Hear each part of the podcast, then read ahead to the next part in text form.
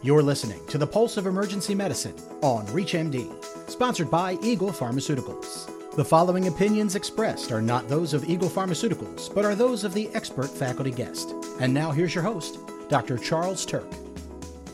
Malignant hyperthermia is a potentially life threatening genetic disorder that requires a rapid diagnosis and treatment approach. But what does that actually end up looking like in practice? This is the Pulse of Emergency Medicine on ReachMD. I'm Dr. Charles Turck, and joining me to discuss malignant hyperthermia through the lens of two patient cases is Dr. Henry Rosenberg, president of the Malignant Hyperthermia Association of the United States. Dr. Rosenberg, thanks for being here. My pleasure. Now, Dr. Rosenberg, we're going to be taking a look at two patient cases today, but before we dive into those, would you be able to give us a brief overview of what malignant hyperthermia is? Certainly. Malignant hypothermia was first described in the early 1960s. And since that time, when people really didn't understand what it was all about, we found that it's a disorder that's marked by hypermetabolism in response to potent anesthetic agents such as sevoflurane, desflurane, and formerly halothane. In addition, the other drug that's frequently used that is a stimulus to develop malignant hypothermia is the relaxant succinylcholine. The disorder is based on some changes that take place within the skeletal muscle. And what happens during an episode of malignant hypothermia is that the intracellular calcium levels rise as a result of release of calcium from the sarcoplasmic reticulum within the skeletal muscle. That increase in calcium leads to an increase in metabolism and an increase in contraction of the muscle. And when the muscle contracts, it's noted in various parts of the body. And in addition, the metabolism leads to an increase in the acid base content of the muscle. Acidosis develops, muscle membrane may break down, Patient may develop hyperkalemia. Patient may develop myoglobinuria as well. It's a very rapid acting syndrome. So once the syndrome begins, it's important to recognize it as soon as possible because fortunately, there is a drug that reverses the changes that cause malignant hypothermia. And that drug is called dantrolene.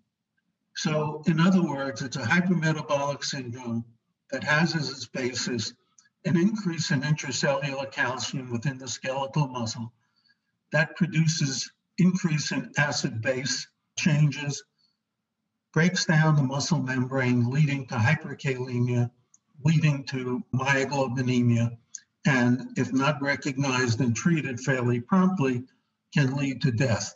The hyperthermia comes about because of the increase in the metabolism due to the release of calcium within the skeletal muscle.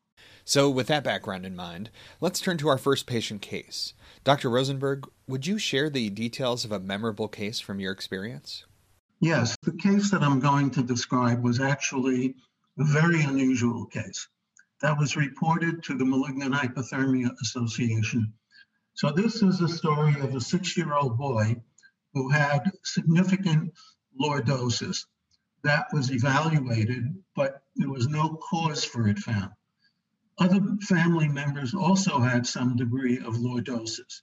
He was pretty normal. He was exercising and running around and started to complain that his legs were getting very stiff and tight. The mother came and felt the child's head and thought he was very hot.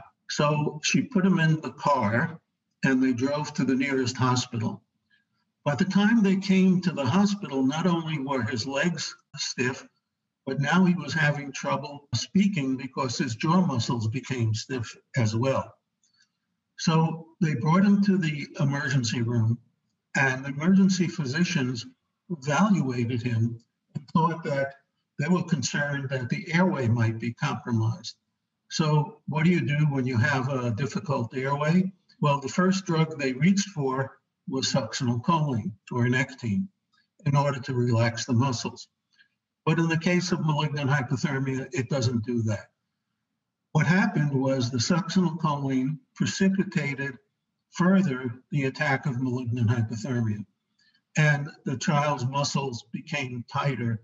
The child developed ventricular tachycardia, ventricular fibrillation, hyperkalemia, and died. So the question was what was it that caused this particular problem? This was a rare type of case, but the investigation precipitated along the line of gee whiz, what caused this problem with this child?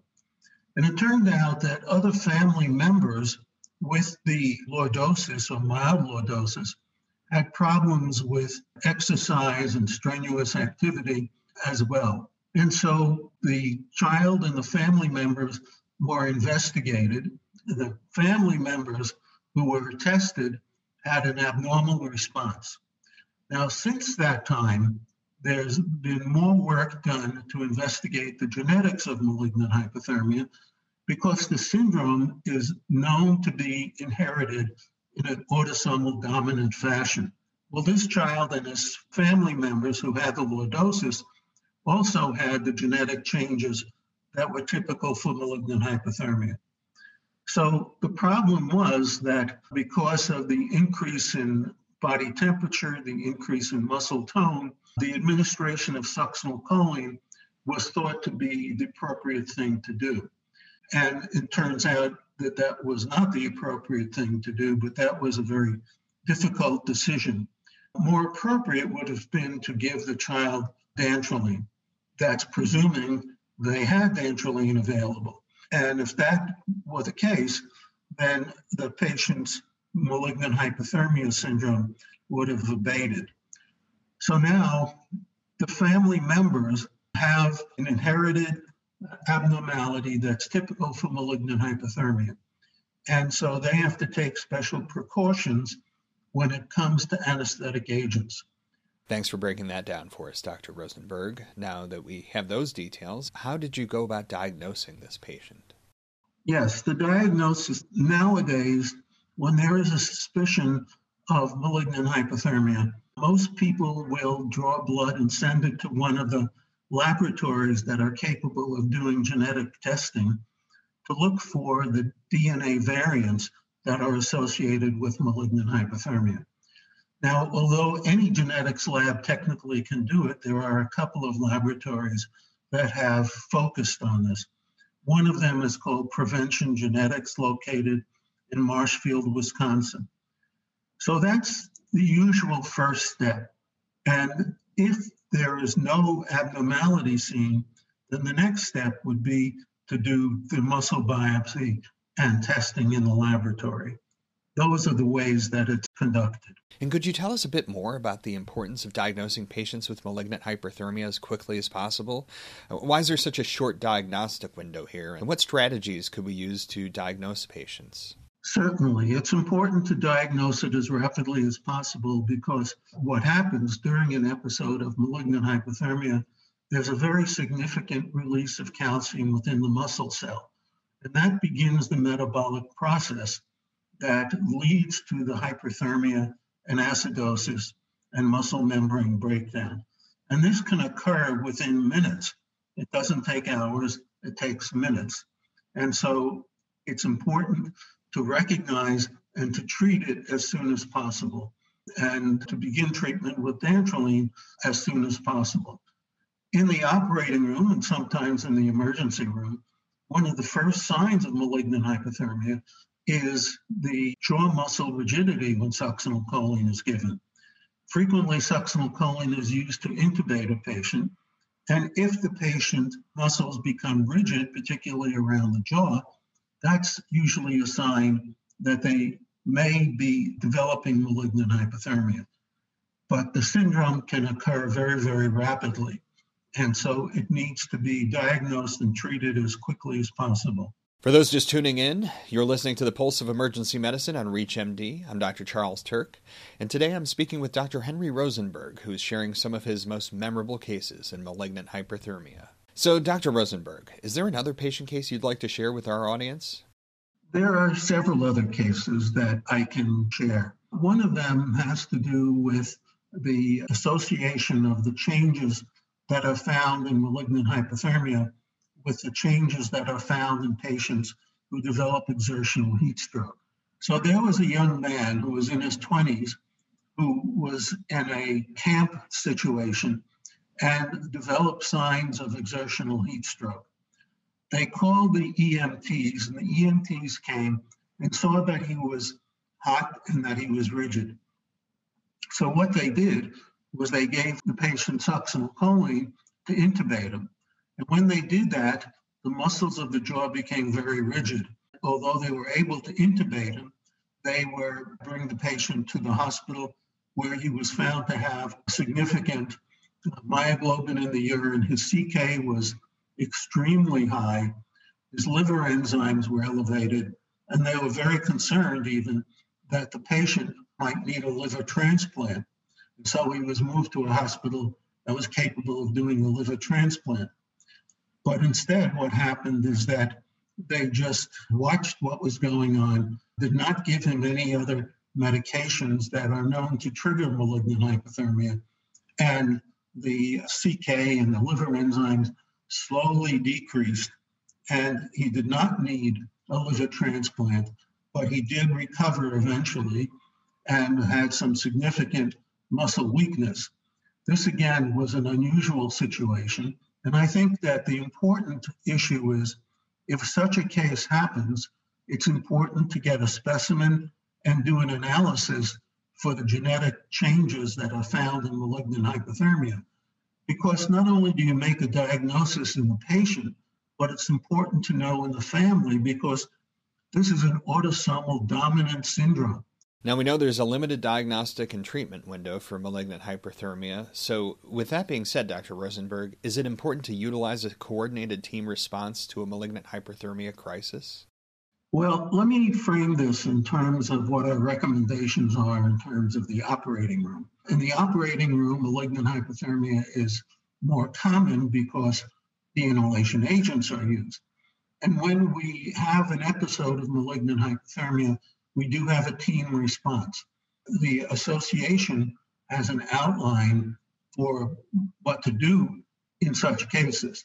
So you have to have someone who is tasked with bringing the dantrolene in, for drawing up the dantrolene, for injecting the dantrolene, for drawing blood gases, for cooling the patient, for alerting the laboratory as to what studies they can expect.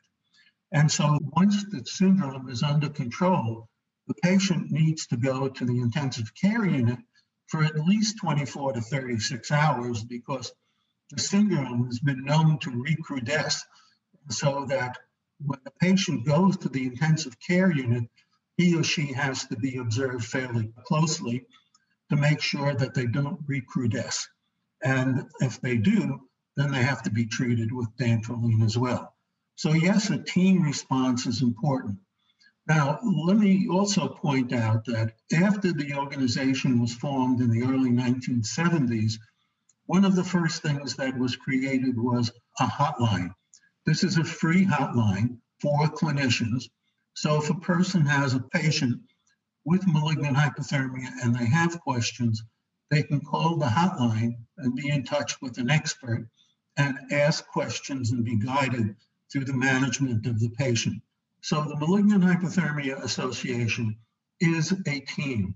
The association is a small one, and it's got four paid members who run the organization, but have many volunteers, anesthesiologists, non anesthesiologists, who are experts in this syndrome, who make themselves available to answer questions. And before we wrap up, Dr. Rosenberg, are there any other takeaways you'd like to leave our audience regarding malignant hyperthermia? Yes, I would. As a result of the genetic studies of malignant hypothermia and the identification of over 40 DNA variants that predispose to malignant hypothermia, it becomes possible to do a genetic study of a person who's needing surgery. So prior to the surgery, you can identify in advance who has one of the genetic traits that predispose to malignant hypothermia. So, this is a form of precision medicine in the same way that in the obstetric field, that uh, babies are screened for genetic disorders.